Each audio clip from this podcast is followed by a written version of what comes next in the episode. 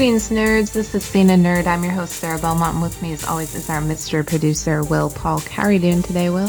Doing very well, Sarah. It's good to good to be talking to you this evening. Yeah, it's a yeah. summer summer weekend. Yeah, yeah, it is. It's been a while since we've uh, done a night recording, so uh, yeah, it's just like, all right, let's keep this energy up. yeah, it suddenly it's weird to record in the afternoon, but then when you do it like consecutively, it it, it feels comfortable. And now yeah. at night, it's it's different. It is. It is. It is. I'd say this evening after I've gotten used to saying this afternoon, but yeah, but I've, I've had a good weekend. Just uh, family's been here and uh, got the end of, end of year celebrations with school and stuff. I'm sure a lot of our listeners probably identify with that. So uh, yeah, it's good times. Yep. Will's been partying all weekend while I've been studying all weekend. Yeah, you, have been a good kid studying. just with so much fair. Um, speaking of surprises though, I, I want to take two minutes to talk about this because we don't talk about the hundred on this show, but I, I still watch. I fell off in season four, I'll be honest, and then came back season five and season six is actually doing pretty well. And um, all of us fans got a big, big surprise over the weekend when it was announced that um, the stars of the 100 literally got married. And this is a big deal because A, no one knew they were dating. Oh, wow. no one knew that. Um, C, and then B, we have wanted the ship Bellarke for so long. I mean, since season one, I can probably name the scene where we all were like, that's my ship. And we have not gotten any of it. Like, like zero, nothing. It's been a lot of eye contact, a lot of like little touches, but no like legitimate relationship. That's funny. However, clearly in the real life, we are winning because they're married now. Yes, yes, you guys got the ultimate ship. Not only, so your shipping was not misplaced. It just didn't happen on screen. It happened off. yeah, yeah. It's, you know, if the writers want to screw us out of that happy ending, which based on the books should be a thing, but isn't apparently on the show, you know, um, we are winning in real life. But it's, it's crazy in my mind though how these two could get away with that considering how much information is online yeah. and people not recognizing like like some people looking back on it were like, well, clearly there were signs, but still the, they, they even got engaged and nobody knew about it. Wow. Wow. Yeah. Cause I mean, you look at like, for example, Chris Pratt and Katherine Schwarzenegger, you know, they got married this weekend and I think their relationship was, uh, I think spoiled a little early or, or did they? And then, and I guess the, the one I, that, that immediately came to mind when you, when you started talking about this and keep people keeping it, trying to keep it on the down low was, uh, Jamie Foxx and um, Katie uh, Holmes. Yeah, Katie Holmes. Yeah. Mhm. Yeah. Yeah. But I, I feel like people have been even speculating about those two for a while now. Yeah. Yeah. Are they married? Or are um, they still dating? I, I, think they're still dating. I think they're still dating. But I think they're but they're now officially public with it. Yeah. Yeah. Well, I just wanted to put it out there because I saw that Friday night and it just blew up my timeline for the rest of the weekend. yeah, I think I saw you say something about, I think our friend Veronica and a few other of our mutuals, uh, were, were retweeting it, uh, the news. So I was like, huh, okay. I, I can't wait to hear Sarah talk about this and, it, and, uh, and illuminate my knowledge on this because I don't watch the 100. So. Yeah, well, clearly some of our guest hosts need to come back and we need to talk about the 100 this season because some things are happening. And uh, that Bellarke ship may have just um, dissipated considering the most recent chain of events. So, anyways, moving on to other things. Um, also, something happened this weekend. Um, a big franchise movie was released yeah. called X-Men Dark Phoenix. Will, do we care? I don't. I, I don't either. I saw you put that on the rundown. And I was like, are you just putting that there so we could just like, you know, just kick a little bit of dirt on, on Fox as far as the last film to come out, uh, that they produced pre-merger? not Not necessarily. I'm just putting it out there because I recognize that it's a thing. It's happening. Yeah, it is. I, I think if you watch the trailer, you understand the movie. Also, from what I've heard, if you've seen Captain Marvel, you understand the movie. Yeah. Also, I think I was, I don't know if it was Collider or something I was watching, um, this last week, uh, where they were talking some similarities to another superhero movie and apparently, yeah, and apparently, uh, the beginning is very reminiscent of Shazam. Hmm. Hmm. Interesting. Yeah, that was one of the things I heard that, uh, cause I saw where, uh, and I know they reshot the ending as well, and I think that was due to maybe one of the MCU film, recent MCU films that they redid the ending, but, uh, but the, even the beginning apparently it, it, it was very, uh, very close copycat of, of Shazam. People, if, if you've seen both, let us know. I haven't seen the movie, obviously. Uh, I know it just since we do sometimes keep track of box office stuff, I saw where it did come in at uh, 140 million globally. Uh, this um, this with their initial take. Uh, but uh, the same article I read also anticipates that uh, they're going to lose about 100 million dollars on this film as well. So. Yeah, yeah. Well, it's it's was, another reason like why even do it in the first place. Yeah, yeah. Apocalypse like sunk the franchise, in my opinion. Yeah, that the the latest round of, of X films, uh, I haven't really been very enthusiastic about seeing, and which is very sad considering that when you think about the legacy of the X-Men films, it really did kick off the renaissance of the superhero genre. When you think back to the original X-Men and X2 in particular, uh, it, it, really did. So it, it's kind of sad that it has, it, it sort of ends with a whimper instead of a bang. It, it's interesting when you put it in that context because it may have started it, but it's also like the the little engine, so to speak. It's mm-hmm. it's that like we want it to do good, but it just never reaches the um like even even Days of Future Past, which is one of the better versions of the films, and re- the more times I rewatch it, the less it really holds holds up. So yeah, every time that I rewatch that film, um, it holds up less and less, and I don't really know why. I just feel like either they it's too big of a cast, too many stars to really allow people to stay in the franchise. I don't know what I'm talking about anymore. Will no, no, you're not fine. helping me at all. I was just letting you. I was letting you get your uh, point out. I will say that to, to, your point, as far as the X universe, uh, I think some of their spinoffs, like Deadpool, for example, and and and Logan really have been the tentpole movies, but for whatever reason, the uh, when they do the core X Men here lately, it's just has been disappointing, just like the DC EU has been disappointing for for many fans as well. So I think hopefully uh, with the with the new merger and with Fox and Disney and Disney getting a hold of the property and Marvel Studios can maybe start fresh uh, with the with the next phase of uh, integrating these characters into the into phase four or or or, or phase five. Yeah, it's like they can never match the '90s TV show. No, no, no nothing can match that show. That was just it was just pure genius.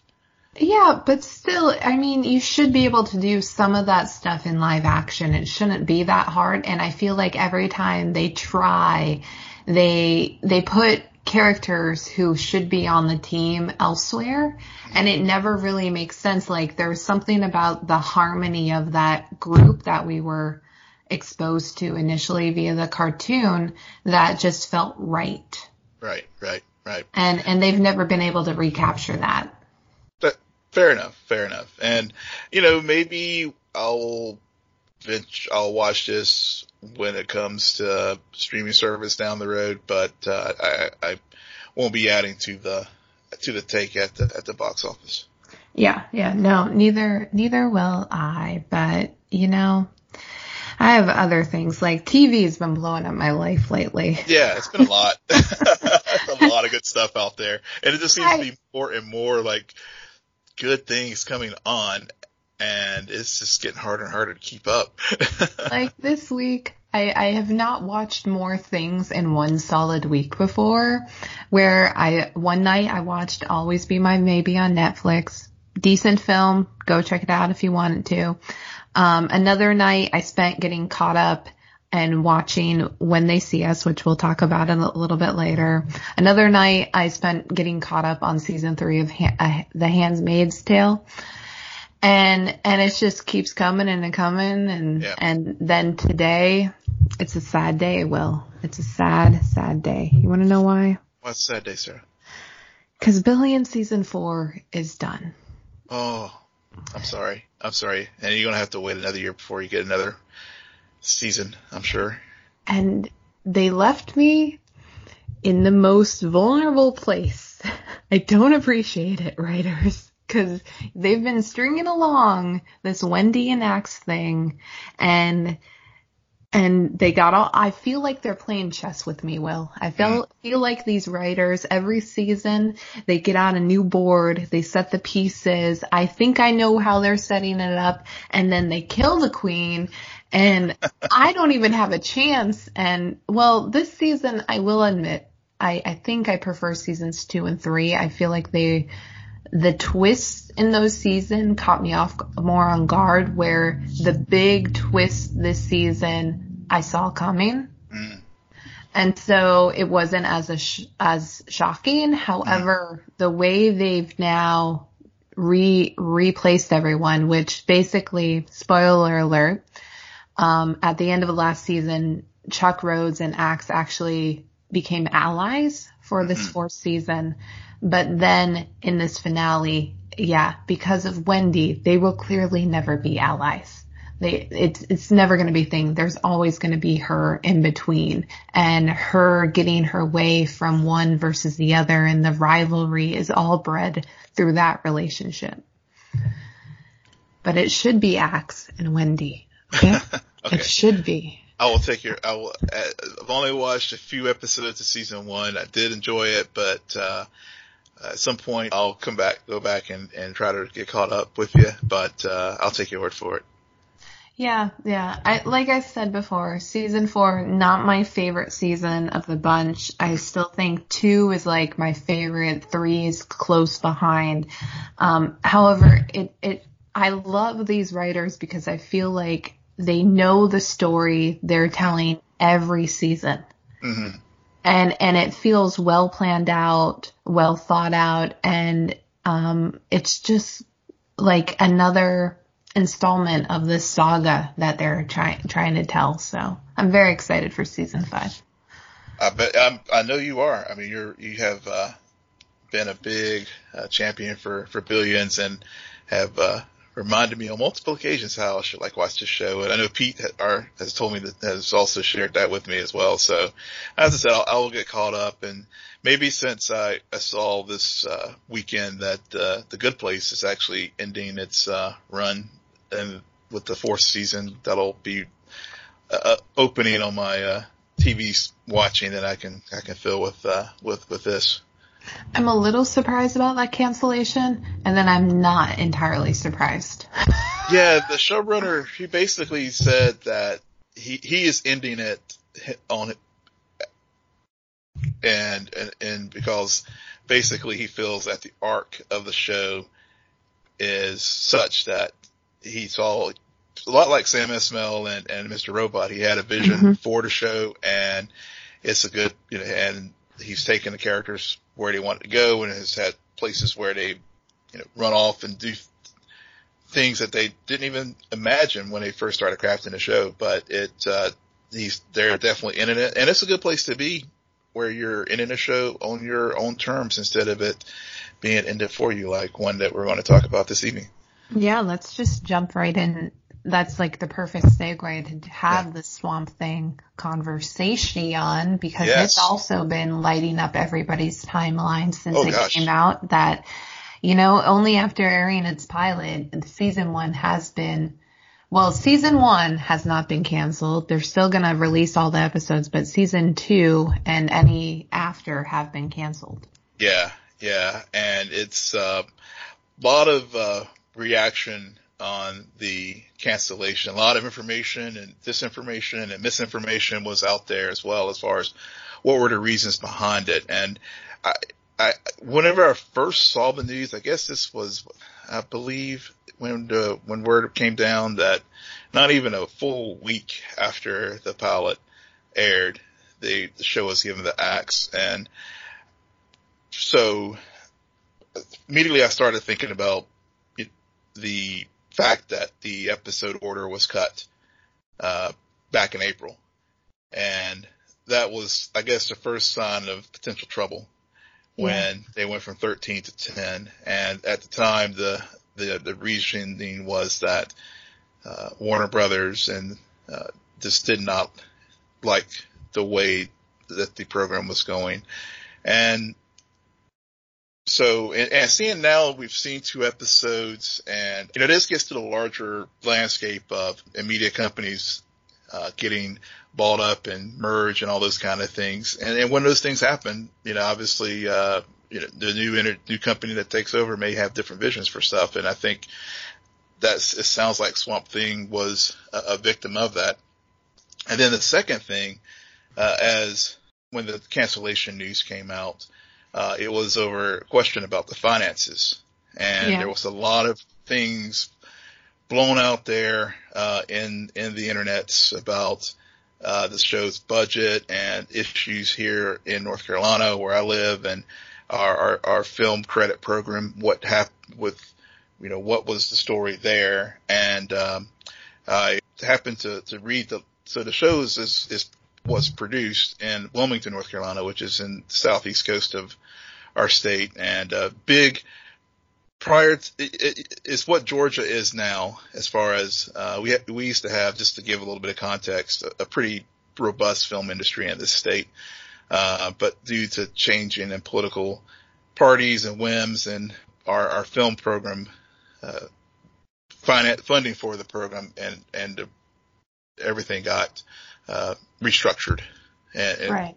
and so uh, and it continues to get tweaked. So I think that also added to some of the confusion. But I mean, essentially the way the program works is it's a 25% rebate for a grant for production companies. And, uh, there's a per project cap for each type of, uh, venture. So there's a $12 million per season cap for television series.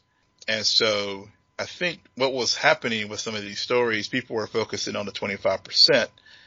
And there was also uh, apparently a part of the grant application that DC and Warner had put in uh, for Swamp Thing showed that the production budget for the for the program was $85 million, uh, which of course the it completely met the criteria of the minimum spend of uh, $1 million per episode for your average TV series. So there was no issues there, but somehow people fo- focused on the 25%. And, and so then people were like, oh, you know, it was a paperwork error and it was like, you know, state was going to put up $40 million. And that was actually not the case. The real issue, the real issue is the program itself, the grant program only allows for up to $12 million for the production. So there was no like paperwork errors or anything like that. Uh, the film office has been very clear that DC and Warner and North Carolina Film Office were having a, a great relationship. They were very excited about the pro, the, the, uh, program being filmed there. I mean, Screen Gem Studio has, they've put a huge investment in the infrastructure down there. There are a lot of people locally who benefit from the production.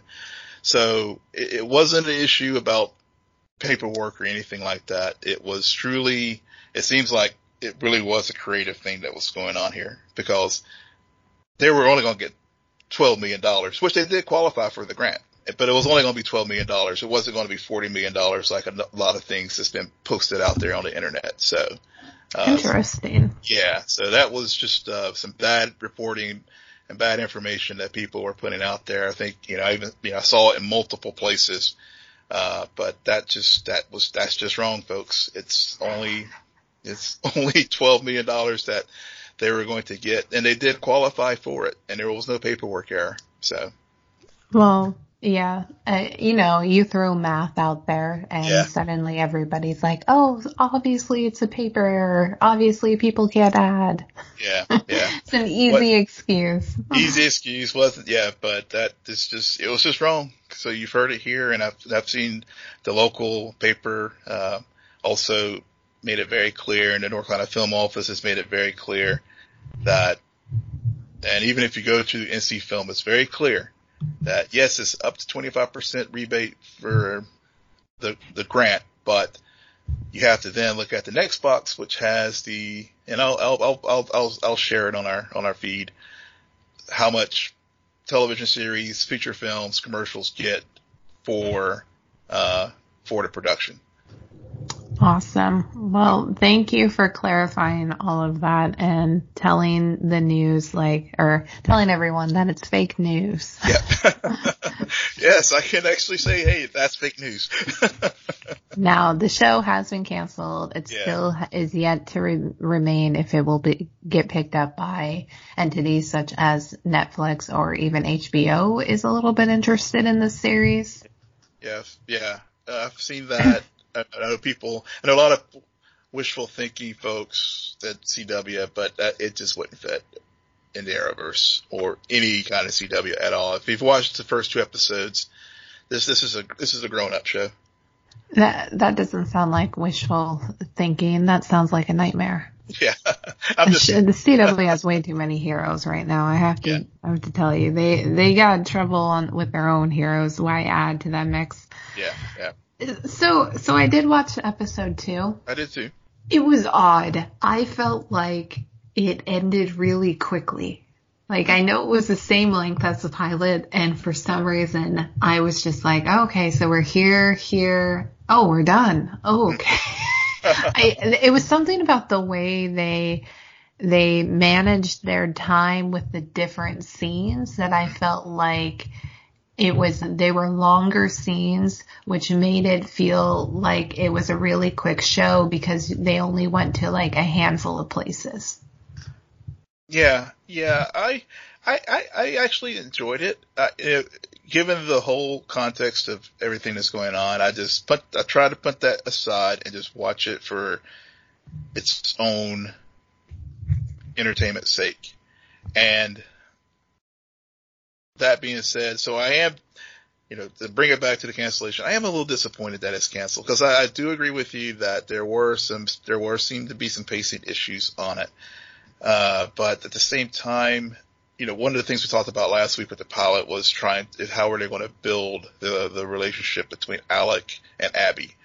Mhm. And, and at the time I speculated, oh, it'll be flashbacks. Well, it wasn't flashbacks, but in a way it, but it was just in this episode video recordings that Alec actually made in whenever he was, uh, researching the swamp. And so I'm still, so I'm, starting to see how they're trying to build the the relationship and and, and build the, the deep feelings between Alec and and and, and Abby. It's still not. I'm still not 100 percent sold, but I, I see what. I, but I give them a you know give them a for effort. I don't. Well, I- I give them like a C for effort because I, I'm tired of people.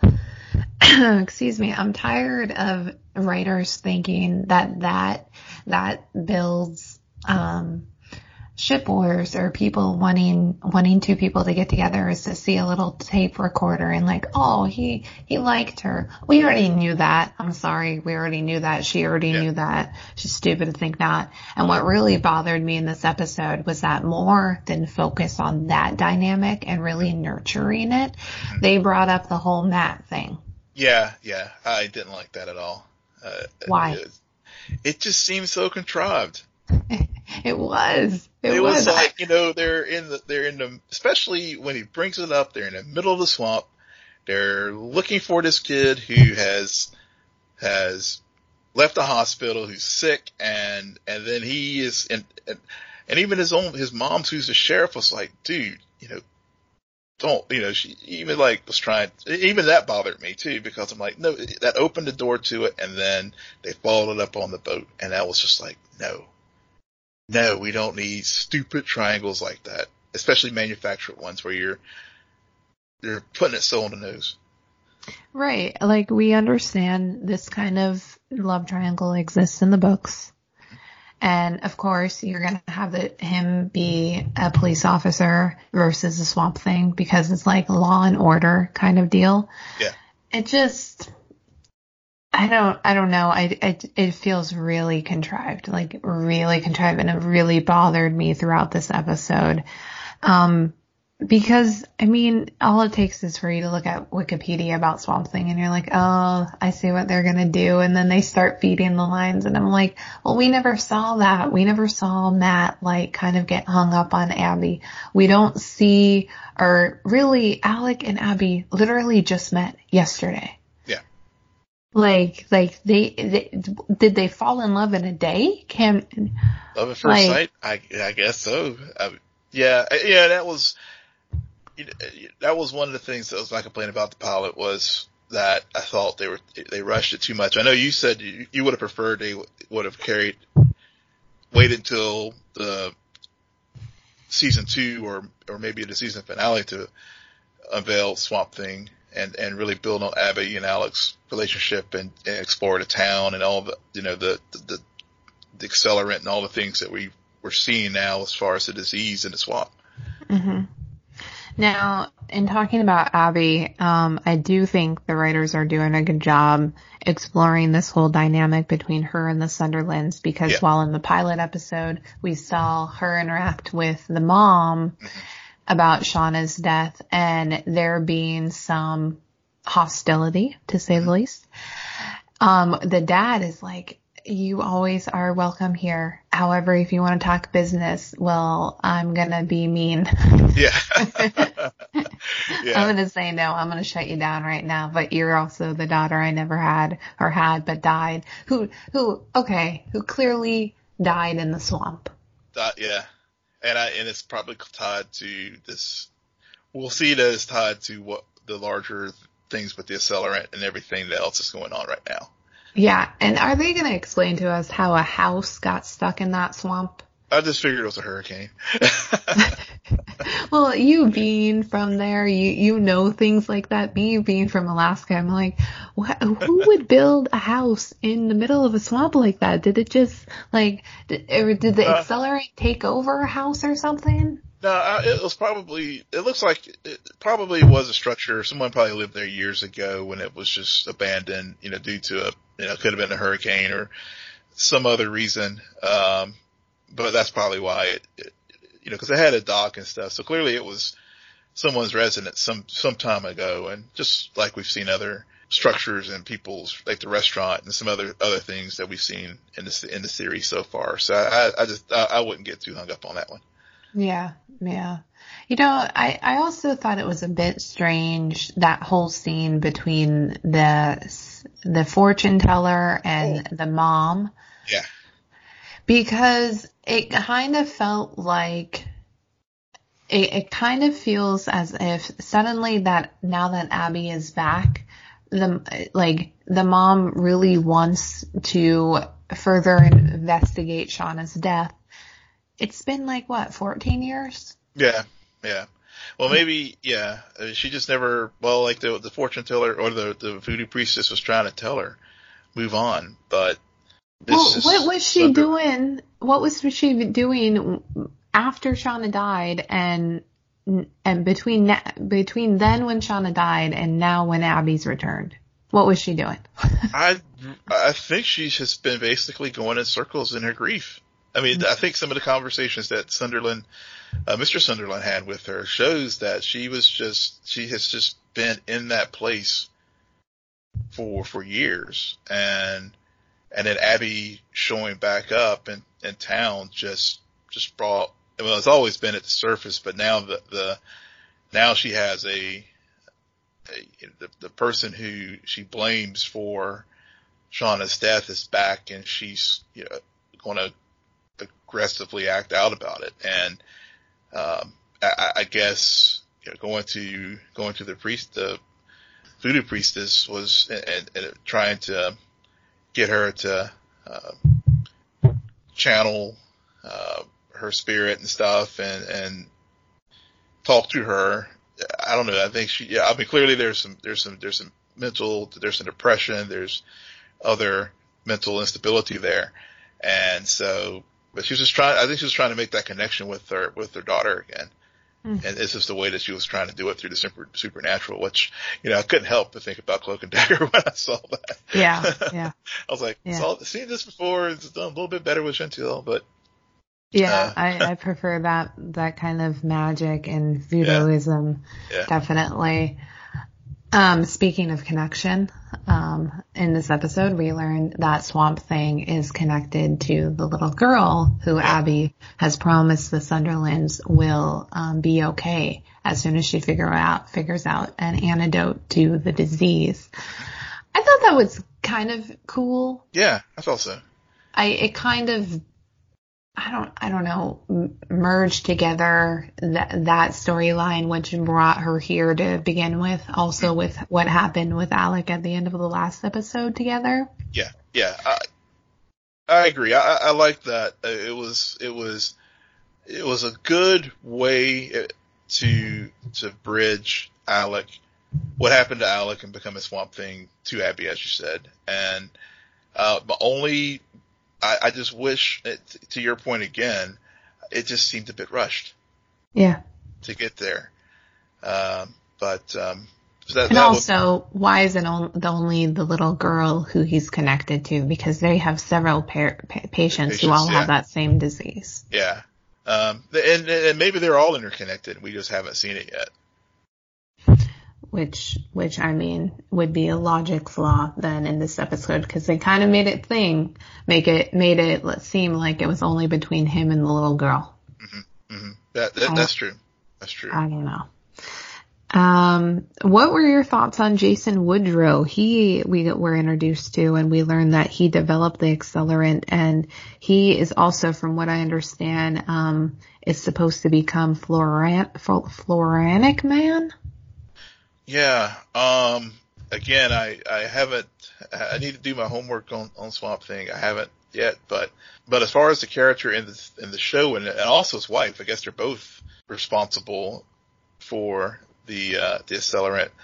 He was a very, uh, when he first showed up at Southern, Sunderland's house, I, I was like, this is a very, obviously an odd bird.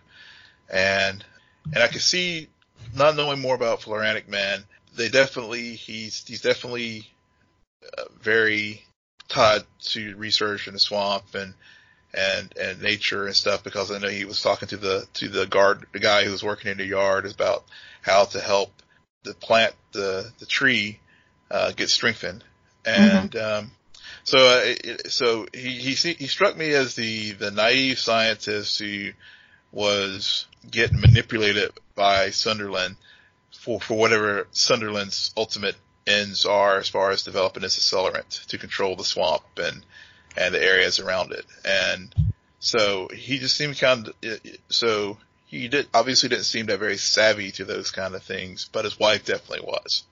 Huh. I, I didn't pick up on the manipulation. I actually thought it was interesting because you have clearly Sunderland businessman wants to make money, wants to and wants everything to be replenished so that he can use things for drugs and other purposes. Mm-hmm. Um, he's clearly capitalism, right? Oh, and then yeah. here, here we are introduced to the scientist who's clearly a little off. Mm-hmm. Um, but he's also, he's just at the end of the day, I, I feel like, um, I would describe him as like that a- academic where mm-hmm. he's just slowly zoned in on his research. Yeah. and like and being right and like being smarter than everybody else in the room and and owning that and clearly like his research won't have consequences. So i think there's a, a naiveness about him that i actually thought was really good. I yeah. love how he treated his wife in that scene.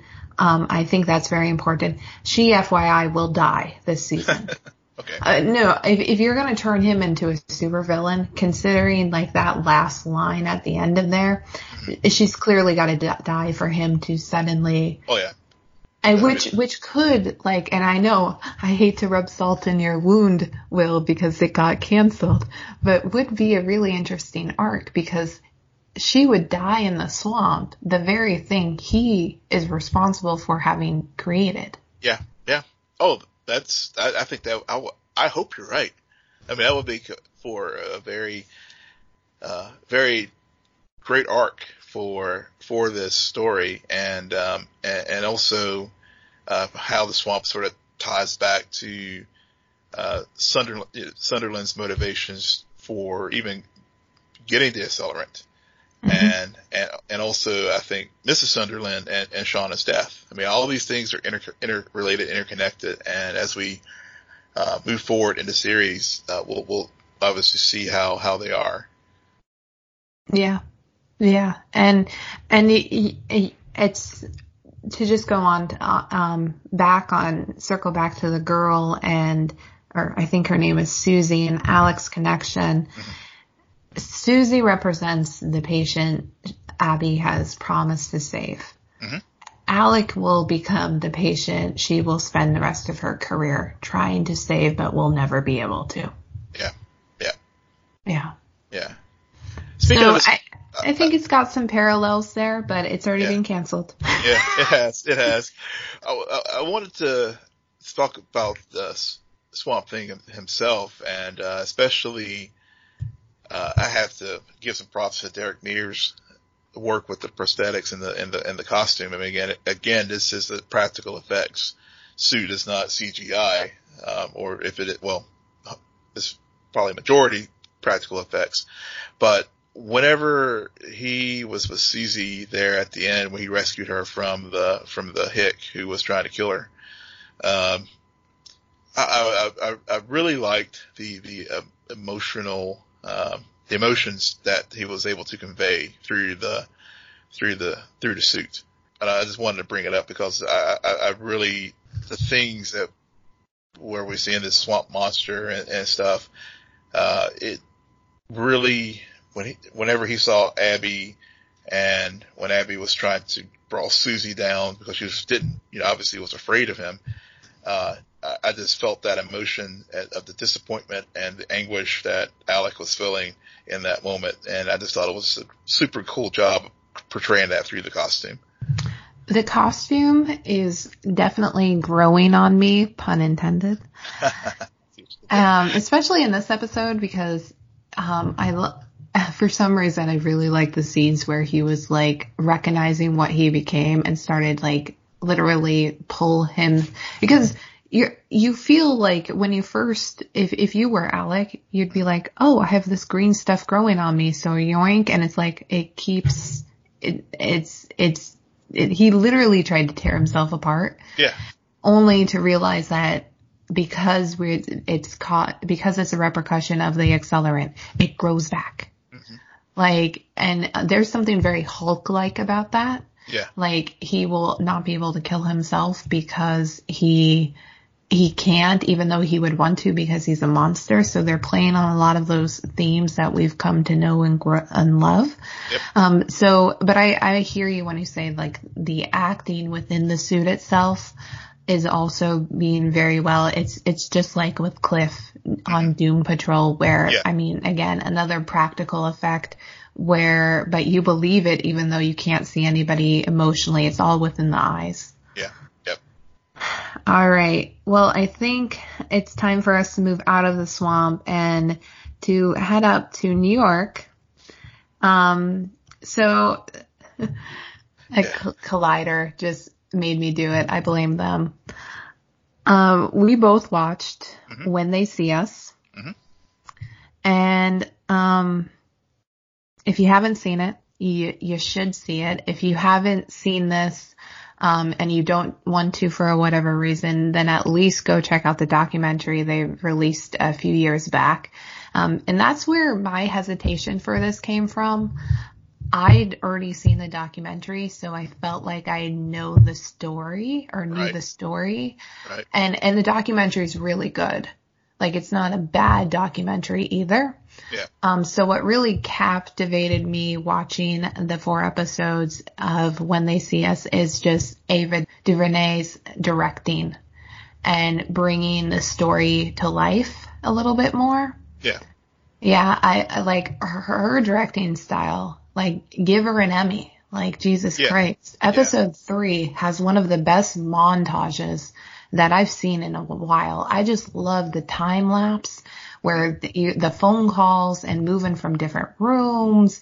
Like, I loved that. I thought that was so creative and ingenious. And then the shot that broke my heart was I think it's right at the end of episode one where they're all they're all in um still in holding and they start to piece together who they are in these stories that they've told the cops.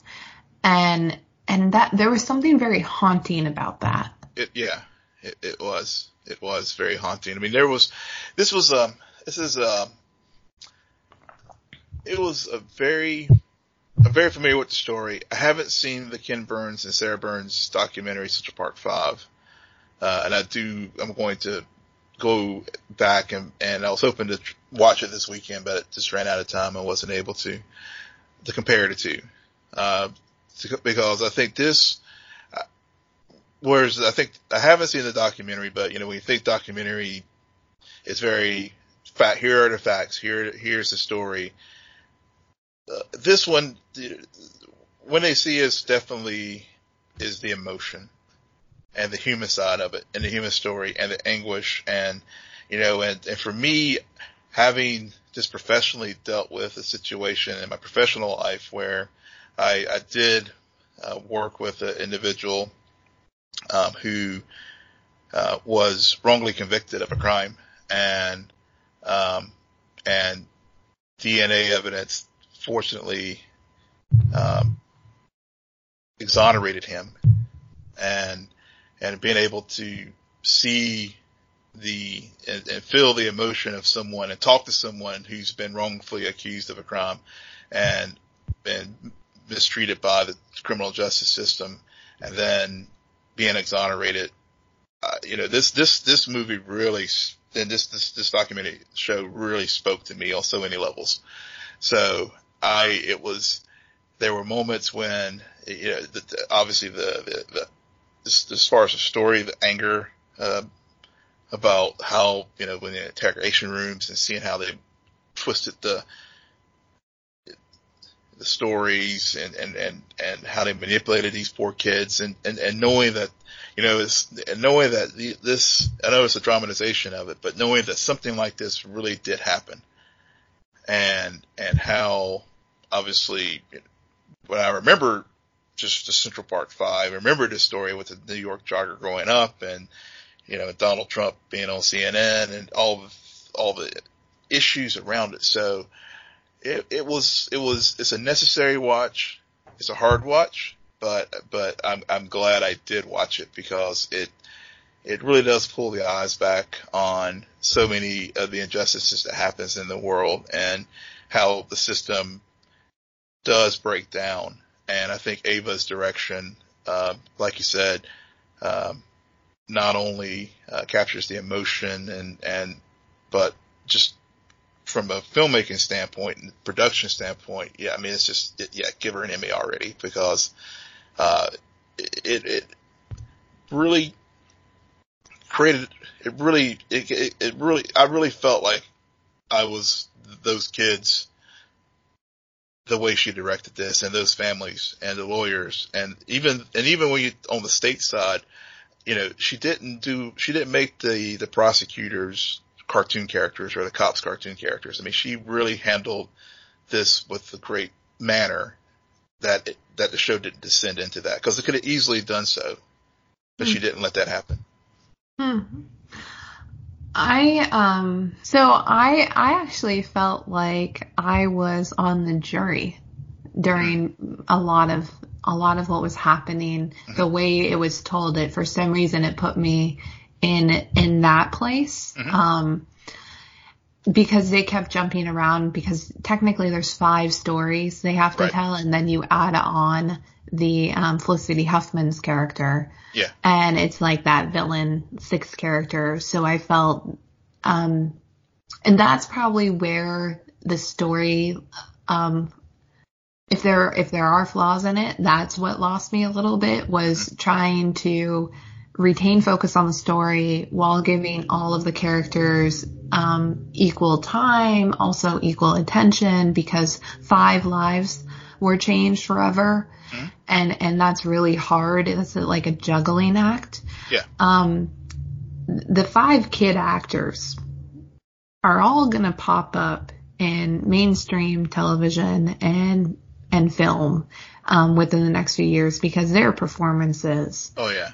Like hands down really good which i have to say in comparison to the adult actors i, I kind of miss the kids when, when we went forward i was like oh, i really Yeah. like seeing this from from that perspective more like it's it's weird um Yeah. it's weird to say but it was something about it excuse me that um, I was really drawn into those stories, and then the post prison, it kind of um, it left me to to lack or for something to be desired. I don't know why, um, but but those those kids like hooked me like Yeah. line and sinker. Yeah, they did. I will say, I know I praised a lot about the show. I, I know you really liked episode three. It was mm-hmm. the, episode three for me was the hardest to watch.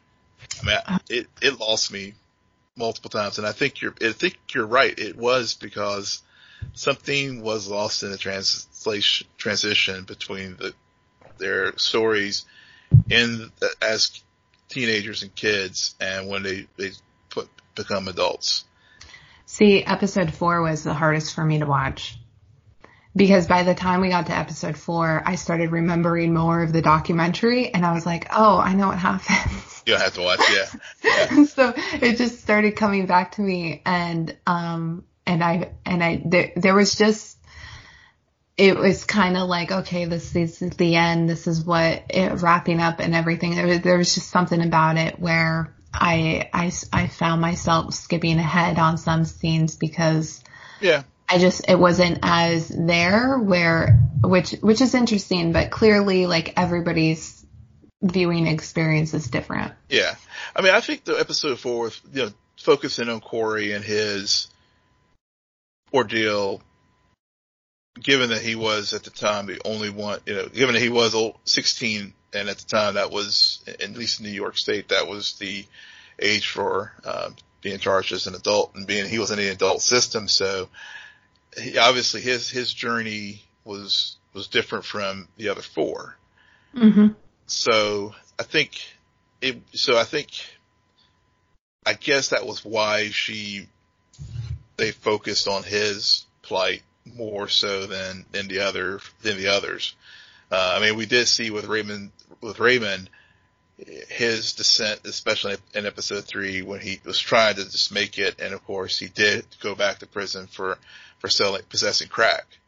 Uh, so, so we saw, so I think his, I think those two individuals we saw a lot more. I mean, I guess we saw, I felt like we saw a lot more of their stories. Obviously with Corey, episode four was all about him for, with others being dropped in here and there. Um, but, um, Yeah, Yeah, uh, uh, Corey, I understand why she did it that way. It make it makes sense. Um, the most interesting thing about his story, well, it's it's weird because it's interesting how he was not originally on their list of Right. names, Mhm. and he how he got pulled into the whole thing. That's Yeah. heartbreaking. yeah, Um, and, and, and again, that documentary, like, as I'm watching it, I'm like, oh yeah, cause they, they show some of the tape that that he did and it's like it, it's gut wrenching to like and I don't know if they explain that in the documentary about he how he got involved like that but I do re- remember seeing the tape being mm-hmm. shown mm-hmm. um and just knowing what they how they withheld food and all of that and I like how there was that coke on the table like clearly right. he's also hopped up on yeah. sugar mm-hmm.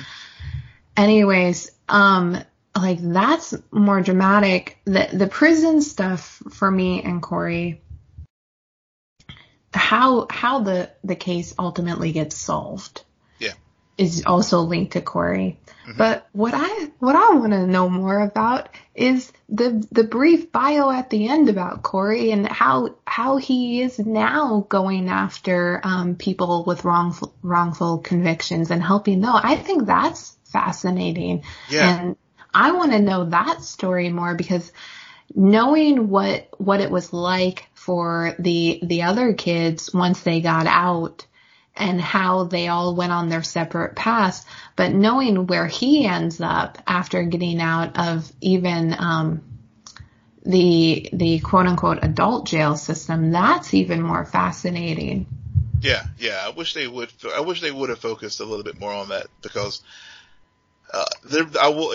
There were some parts of episode four that I did, like you, I, I did kind of zip through because I'm I, I understand the abuse that he was subjected to, um, and and I guess it was sort of, I guess it was in put there to sort of provide context so that whenever they finally, he did finally have that initial confrontation with uh, the actual um, rapist, uh, Reyes, um, over a TV set of all things. Um, I, I guess that was sort of why she, you know, had those scenes in there just to just sort of give fuller context as far as like you know he was constantly getting the, the physically assaulted through all throughout his time in prison. Um, but I, I do like you. I do wish they had spent a little bit more time as far as like, okay, here, you know, here's here's his life today. Here's how he has you know spent a portion of that settlement money that he received from from New York, uh, doing the post conviction work and and showing how he's talked talked about his experience and and I think, I mean, the, the Colorado, I think the Colorado Institute is actually named after him now, after his, his endowment to them. So, you know, I wish they would have focused a little bit more on that, but you know, it's, especially given that it's a, you know, dramatization of what happened to them. Right. Um, but it's just so much. I mean, again, you're trying to tell five, five well, you know, five people's stories as far as what happened to them. Plus, as you said, you have the, the states and the detectives and, I mean, it, you know, four episodes. I mean, I think that she did a lot in, with the four episodes that she that um, that we've that that that she that she did, and you know, and I and I, and I still, you know, in comparing this documentary, I still I can't help but think about the people v OJ as far as another.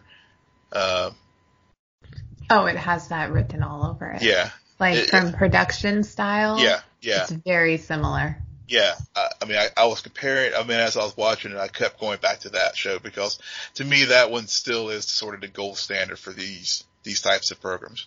Yeah, and now what that what that show does differently is there's like a whole episode dedicated to the juror's point of view. Right. Um, I always think about that or the prosecutor's point of view. However, there are arguably a little more issues involved in that case because you have like, um, civil rights and then you have and everything is like a boiling pot. And right. in this show, it's, it's more about like, no, the, the loss of innocence mm-hmm just because of the color of your skin.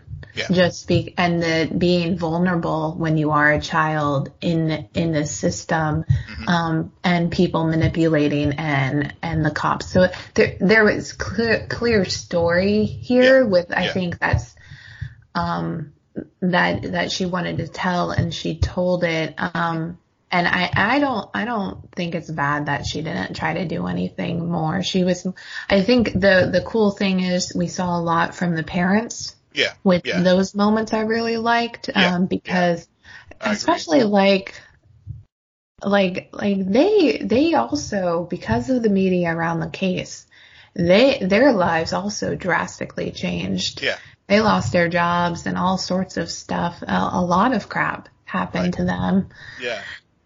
Oh yeah. I mean it. I mean it was.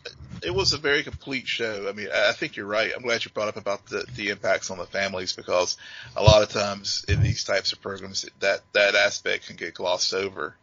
Mhm. Uh, but here it, it didn't. And, uh, you know, and, and also we think of, um, um, Antoine, was it Antoine? Is his father, um, who basically like told him to like, yeah, you tell, tell the police what they want to hear so you can get out of here. And, Yeah. and, and also I think back to, uh, and, you know, when in the other integration room where, uh, the sister was, Mhm. um, there and, and how they just coerced that and, and, and, and the, the powerful thing with the mother, with, um, was it Yusef's mother who basically was like understanding her rights and how the system was just basically trying to railroad a confession out of this, out of him. And Which I don't understand why they didn't invite her to the stand. I yeah, don't, I don't get that. She clearly understands the law and Yeah. what her rights, and she had a story to tell. So why didn't they have the smart idea of putting her on on the Yeah. stand? Yeah, yeah. I mean, as a lawyer, that, that that's one of the things that, and I don't know if the other documentary addressed that or not, but I mean, there there were definitely as is watching the trial, um, where clearly, well, clearly, some of like a couple of the kids' lawyers were definitely, you know, were criminal and they they had some pretty competent defense, but you know, we have a family law lawyer representing one of the kids. The only thing he does is divorce you know, and, and I mean, there's just so many layers to the onion as far as what was so messed up about what happened in this case. Uh, and it really is a reflection of just, again, does point the spotlight on, uh, in the, in the equities in the system and, and inequities in, in, in American life at times. And so, and, and explore what this, what this case. Yeah, it, there was um, that scene with Corey on trial. Um, it ma- really made me look back on um, the another Netflix show, Making a Murderer, um, because after watching that show, I, I called up my dad and I was like, I've never been more appreciative of my intelligence. And that may be like a cocky thing to say, but it's just that you see in stories like those, Yeah. you see how fortunate you are to know a little more than others because when you don't, the less you know, the more vulnerable you are. Yeah. Yeah. And and I think that like that's a good parallel to what you brought up about one of their one of their fathers who also immediately started to how how do I put it like um to shudder away and and like even though he's an adult he's still a black man and surrounded by white police officers who are telling him like this is what you have to do and being manipulated and and thinking like okay if this is the only way out let me take it Yep. So so it's just there the it, it the vulnerability I think is really what what's shown all I could, all, all of this ended by saying that again, um, it's a story that, uh, it may be hard to watch, but, you, but you should watch it. I, I 100% agree. Um, and then just if it hits you too hard, just watch Always Be My Maybe right afterwards Yeah. with The Cure. There you go. um, Will, why don't you tell our listeners where they can find you? yeah, you can find me at Will M Polk. That's W I L L M P O L K. You can find me at SJ Belmont, S-J-B-E-L-M-O-N-T. Please follow our crew on Twitter at Scene and Nerd. Friend us on Facebook, follow us on Instagram, but most importantly, rate, subscribe, and comment on iTunes, SoundCloud, YouTube, and Spotify. Good night, geek out. You're welcome.